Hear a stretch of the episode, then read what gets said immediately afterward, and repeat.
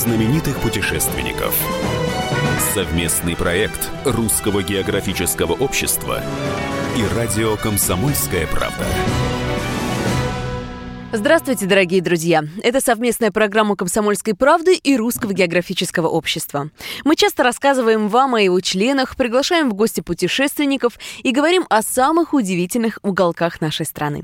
Но сегодня мы хотим рассказать вам о месте, где все эти знания собраны воедино. Ведущий программы Евгений Сазонов отправился в Петербург, где в 1845 году было основано Русское географическое общество. Там он встретился с заведующей научной библиотекой РГО Светланой Анны Мангутовой, чтобы узнать о книгах, картах и легендах библиотеки. Справка. Библиотека РГО начала формироваться с первых дней существования общества. В соответствии с уставом РГО от 1849 года она была предназначена для всех занимающихся географией и должна была стать одним из важных пособий при работах членов географического общества. В гостях у нас Светлана Дмитриевна Мангутова, заведующая научной библиотекой Русского географического общества. И как человек, который только что это все осмотрел, потрогал и вот этот чудесный аромат старинных книг почувствовал на себе. Вот первый же вопрос, я тот самый вопрос задам, который задали дети, которые были у вас на экскурсии. Вот какая самая старая книга а, в вашем фонде? Самая старая книга относится к XVI веку. Это 1545 год. Это книга автора Йоми Унстер, и называется она «Космография». И, собственно, космография, ну, география, да, только вот э, как ее понимали, воспринимали в XVI веке. И, собственно, вот тут надо сразу понимать, что мы не простая библиотека, а специализированная географическая. География в широком а, понимании этого слова. Все, что имеет а, хоть какой-то географический аспект. А, и так даже, чтобы далеко не уходить от географического аспекта и составляющих этого аспекта, а какая книга поступила последней в ваш фонд? А последняя, вот только что мне подарена книга про Шантарские острова, и я на нее смотрю. Она еще, конечно, не учтена, не записана в инвентарную книгу и не занесена в электронный каталог, но вот я уже держу ее в руках. Да, я энциклопедия, да, да энциклопедия Шантарских островов. Уточню, что эта книга была издана совместно Русским географическим обществом и Комсомольской правдой, была специальная экспедиция, и, пожалуй, на данный момент вот из э, нашего издательского дома «Комсомольская правда» это, наверное, самая красивая книга, которую нам удалось создать, и ее было очень приятно подарить. Но вернемся э, к составляющей фонда. Сколько единиц хранится в вашем фонде библиотечном? Сколько книг? Ну, на сегодняшний день это почти полмиллиона. Если быть точнее, 454 тысячи книг и периодических изданий. Вот, э, кроме книг и периодических знаний, я знаю, что там есть, наверное, карты, да? Есть еще карты, но картографический фонд у нас э, в, э, в последние годы выделен в самостоятельное подразделение и уже не входит в фонд библиотеки. А вот, наверное, еще интересно, что когда поступила первая книга, да. мне кажется, что это очень важно, а, потому что общество было создано в августе 1845 года, и уже в октябре 845 года поступила первая книга. Она была подарена ее автором Карлом Бергштрессером, и называлась она «Описание Аланецкой губернии». Справка. Основу книжного фонда библиотеки составили личные пожертвования ученых. Книги, периодические издания, карты. Они поступали как от отдельных членов общества, так и от различных учреждений. Формирование фондов в XIX веке осуществлялось также путем покупки изданий и обмена с зарубежными научными и общественными учреждениями, первыми из которых стали Лиссабонская академия наук и Парижское географическое общество. Вот так в течение более чем 170 лет книги а, дарили, дарили, дарили авторы, дарили члены общества, которые привозили их откуда-то, покупали на свои деньги. Вот таким образом в 845 же году к нам поступила уникальная совершенно книга, один из э, трех э, первых учебников по географии, изданный в Петровское время – и э, когда мы стали выяснять, э, каким образом, оказалось, что книгу подарил некий капитан Кузьмищев. И когда я стала выяснять, кто же это такой капитан Кузьмищев, оказалось, что это такая легендарная совершенно фигура. Это тот самый Павел Кузьмищев, который служил на Камчатке и продвигал там а, картофелеводство а будучи вот моряком. Потом он оказался в Астраханской губернии, а потом он оказался в Архангельской губернии и был командиром Архангельского порта. И вот он подарил этот учебник, который является редкостью. Это 719 год. Это голландский географ а, Варениус или Варений. Иногда его называют, ну, правильно, Варениус. И этот учебник был переведен по приказу самого Петра I. И у нас он а, в исключительном состоянии, в очень красивом переплете, с застежками и в очень красивой коробочке, на которой оказался герб князей Голицыных. Ну, то есть это такая детективная история, которая ждет еще своего исследователя, как, каким образом эта книга оказалась у капитана Кузьмищева, а потом вот у нас. Но самое главное отличие нашей библиотеки от других – это то, что она именно специализированная, она создавалась для того, чтобы обеспечивать информационную поддержку исследованиям различного рода да, географическим, вот э, с этой целью. А затем члены, участники экспедиции или каких-то исследований, разработок, а заканчивая их, они должны были долгими зимними вечерами писать отчеты. И, собственно, вот все мы знаем, что, например, тот же Николай Михайлович Проживальский никогда не организовывал новую экспедицию, пока он не закончит отчет о старой. Вот во многом библиотека состоит из таких отчетов, которые потом бывают востребованы другими исследователями, читателями. Происходит такой информационный круговорот. Справка. В состав фонда входят издания из личных библиотек знаменитых членов общества – Семенова-Тяньшанского, Шакальского, Обручева, Павловского, Шнитникова, Бабкова, Кондратьева и многих других. Среди них часть личной библиотеки первого председателя общества – великого князя Константина Николаевича. А некоторые библиотеки были переданы целиком. Даже вот библиотека Юлия Михайловича Шакальского, нашего первого председателя или президента, как мы теперь говорим, после 17 года, она целиком перешла к нам в нашу библиотеку, прямо вместе даже со шкафами из его квартиры на английском проспекте. Но много библиотек рассеяны по фонду, им они не стоят э, в отдельных шкафах. Мы, мы вот в процессе э, нашей э, ежедневной работы мы их выявляем, собираем, и среди них можно назвать вот библиотеку нашего первого президента-председателя великого князя Константина Николаевича. Что интересно, что она тоже не стоит э, в отдельном э, шкафу, она рассеяна. Но когда я вот прям занялась э, изучением этой библиотеки, то выяснилось, что библиотека вся тоже географического содержания. То есть кто-то каким-то образом после смерти великого князя, она как раз вот попала после его смерти в 892 году, кто-то прямо отбирал по тематике эти книги потому что его, например, библиотека художественной литературы, она отправилась в Хабаровск. Музыкальная библиотека отправилась к вам в Москву, в консерваторию библиотеку. А вот географическая часть оказалась у нас, и она совершенно бесценная.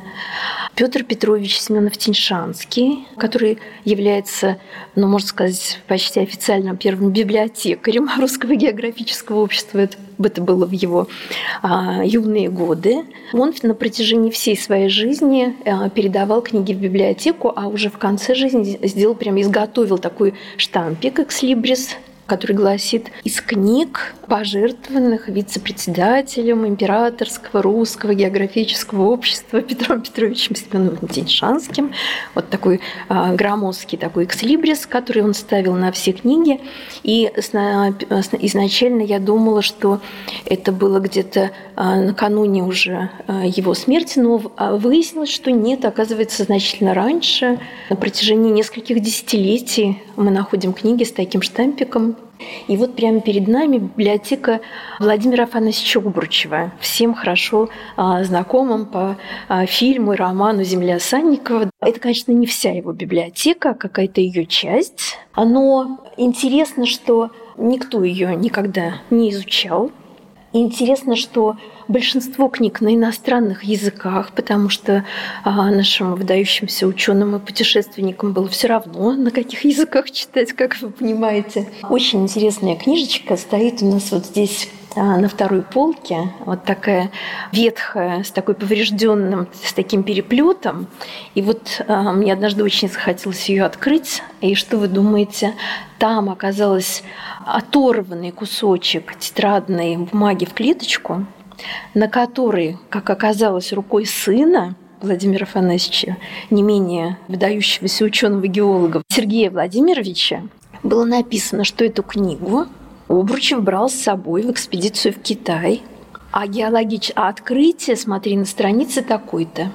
Ну вот я открыла эту страницу, там на полях какие-то треугольнички геологические, которые вот мне, конечно, ни о чем не говорят, но а, надеюсь, когда-нибудь придет какой-нибудь историк в области геологии и все нам расскажет.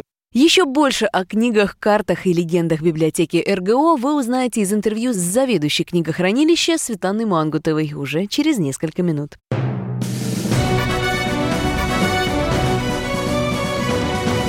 Клуб знаменитых путешественников. Совместный проект Русского географического общества и радио «Комсомольская правда». Иркутск. 91,5. Воронеж. 97,7. Краснодар. 91,0. Тюмень 99,6. Анапа 89,5. Владимир 104,3. Барнаул 106,8. Екатеринбург 92,3. Санкт-Петербург. 92,0. Москва 97,2. Радио «Комсомольская правда». «Комсомольская правда». Слушает вся страна. Слушает вся страна.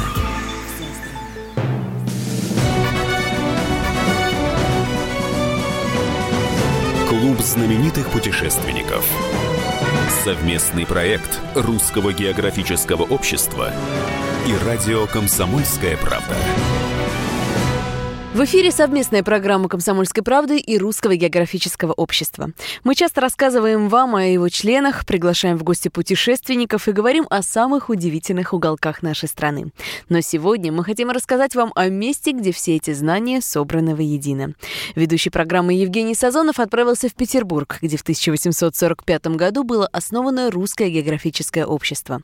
Там он встретился с заведующей научной библиотекой РГО Светланой Мангутовой, чтобы узнать о книгах, книгах, картах и легендах библиотеки. Вообще, если говорить о э, доступе в библиотеку, э, эта библиотека насколько доступна для читателя, который интересуется географией? Или же здесь, вот как в свое время в Ленинской библиотеке нужна была там ученая степень, какие-то работы свои? Или Времена же... меняются, и а, если изначально библиотека предназначалась только для действительных членов Русского географического общества, то в, а, в настоящее время любой а, человек, независимо от а, места проживания, вероисповедания, возраста и так далее, может прийти к нам в библиотеку, но только в читальный зал и может воспользоваться любой книгой. Нужна ли какая-то предварительная запись, время, когда там ты придешь? Или же человек может прийти э, в Дом Русского географического общества и сказать, я в библиотеку,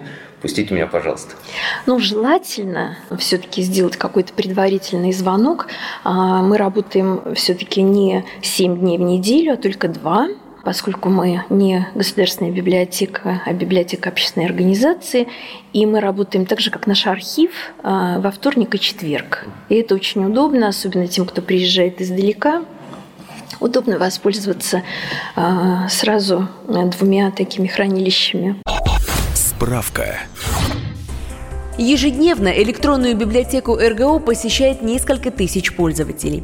В настоящее время в цифровой формат переведена практически вся издательская продукция РГО за почти 100 лет, начиная с 1846 года, выхода в свет первого номера записок Императорского русского географического общества. В коллекцию вошли все периодические издания общества и его отделений, научные труды исследователей, отчеты экспедиций, справочные и библиографические материалы. Многие из них сохранились лишь в крупнейших библиотеках России и мира. Насколько вообще вот сложна подготовка к оцифровке книги? Сколько времени примерно э, проходит от выбора книги и появления ее, скажем, в интернете? Существует несколько потоков, несколько вариантов оцифровки. А первый из них, самый простой, это у нас э, мы сканируем самостоятельно своими силами. У нас есть два сканера, и мы отбираем э, э, определенную литературу, да, которую вот сканировщики сканируют. А второй путь, с которого мы когда-то начинали, это договор с президентской библиотекой которая заинтересована в наших изданиях, поскольку у них одно из направлений комплектования – это оно называется территория, и в первую очередь территория России. И это как раз наш случай, поскольку мы тут вот можем а, быть полезными. Третий пункт оцифровки – это а, оцифровка на а, средства наших попечителей, которые финансируют эту оцифровку, а мы отбираем книги и их сканирует профессиональная организация. И таким образом мы получаем очень качественные а, и хорошие а, копии. И еще один такой вот очень важный момент а, в электронной библиотеке – это новые книги которые мы получаем уже в электронном виде.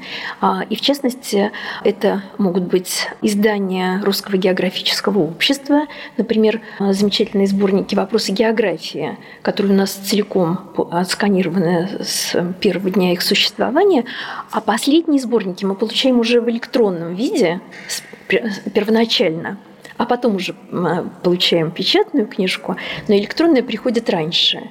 И она размещается уже сразу в электронной библиотеке. Светлана Дмитриевна, есть ли в мире, ну или хотя бы в России, библиотеки, ну, скажем, аналогичные ваши? Или же это вот абсолютно уникальная библиотека? Ну, мне, конечно, хочется сказать, что она уникальная. Что касается географических библиотек, то а, одна из крупнейших географических библиотек была, например, у Парижского географического общества, которое первое географическое общество в мире. Но в настоящее время она находится не в обществе, а в Национальной библиотеке Франции. Она, наверное, не, не, ничуть не хуже нашей, но вот она уже получается, что да, не у них. А, Все-таки по объему и содержанию, а, мне кажется, что наша одна из ну, лучших эм, библиотек в России и Европе. Без ложной скромности могу привести яркий пример. Только что мы а, выясняли судьбу одной из наших книг, изданий, атласов. Это атлас экспедиции Беллинсгаузена и Лазарева. Угу. И вот нужно было понять, э, насколько написать что-то про это издание и понять, насколько оно уникально. И оказалось, а, что все существующие в петербургских, по крайней мере, хранилищах атласы исполнены в черно-белом варианте, а у нас есть в черно-белом и в цветном. И больше вот в Петербурге э, такого атласа не существует. А, Светлана Викторовна, а и последний, наверное, мой вопрос будет очень личным. Вот э, вы хранительница этого большого сокровища, да? Вот, но как у каждого человека, который имеет доступ к этому сокровищу, наверняка есть что-то вот самое любимое, какая-то самая любимая книга, или самый любимый атлас, или самый любимый сборник. Вот что-то вы можете назвать, вот книгу, которая вам наиболее дорога вашему сердцу в этом собрании? Ну, у меня, конечно, несколько таких, несколько таких книг. Какие? И в разные времена, когда я начинаю а, готовиться к какому-нибудь докладу, книга меняется. Но на самом деле, наверное, все-таки самое любимое – это Пржевальский Николай Михайлович. Это отчет о его последнем четвертом а, путешествии в Китай.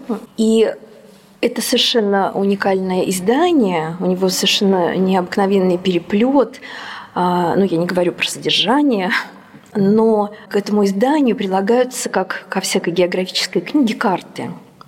И вот э, они раскрашенные вручную, они э, не на шелке, они не на какой-нибудь там э, бумаге верже. Это самые простые э, обычные карты маршрутно-глазомерной съемки.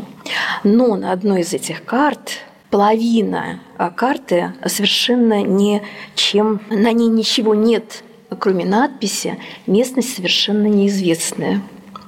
А, и вот это моя любимая карта, потому что а, она показывает Зачем отправлялись все экспедиции? Да? Для того, чтобы эти карты испещрялись а, какими-то горами, лесами и другими картинками.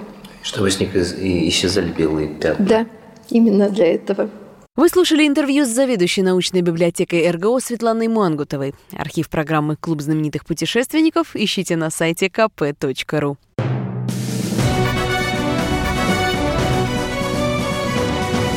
Клуб знаменитых путешественников. Совместный проект Русского географического общества и радио «Комсомольская правда».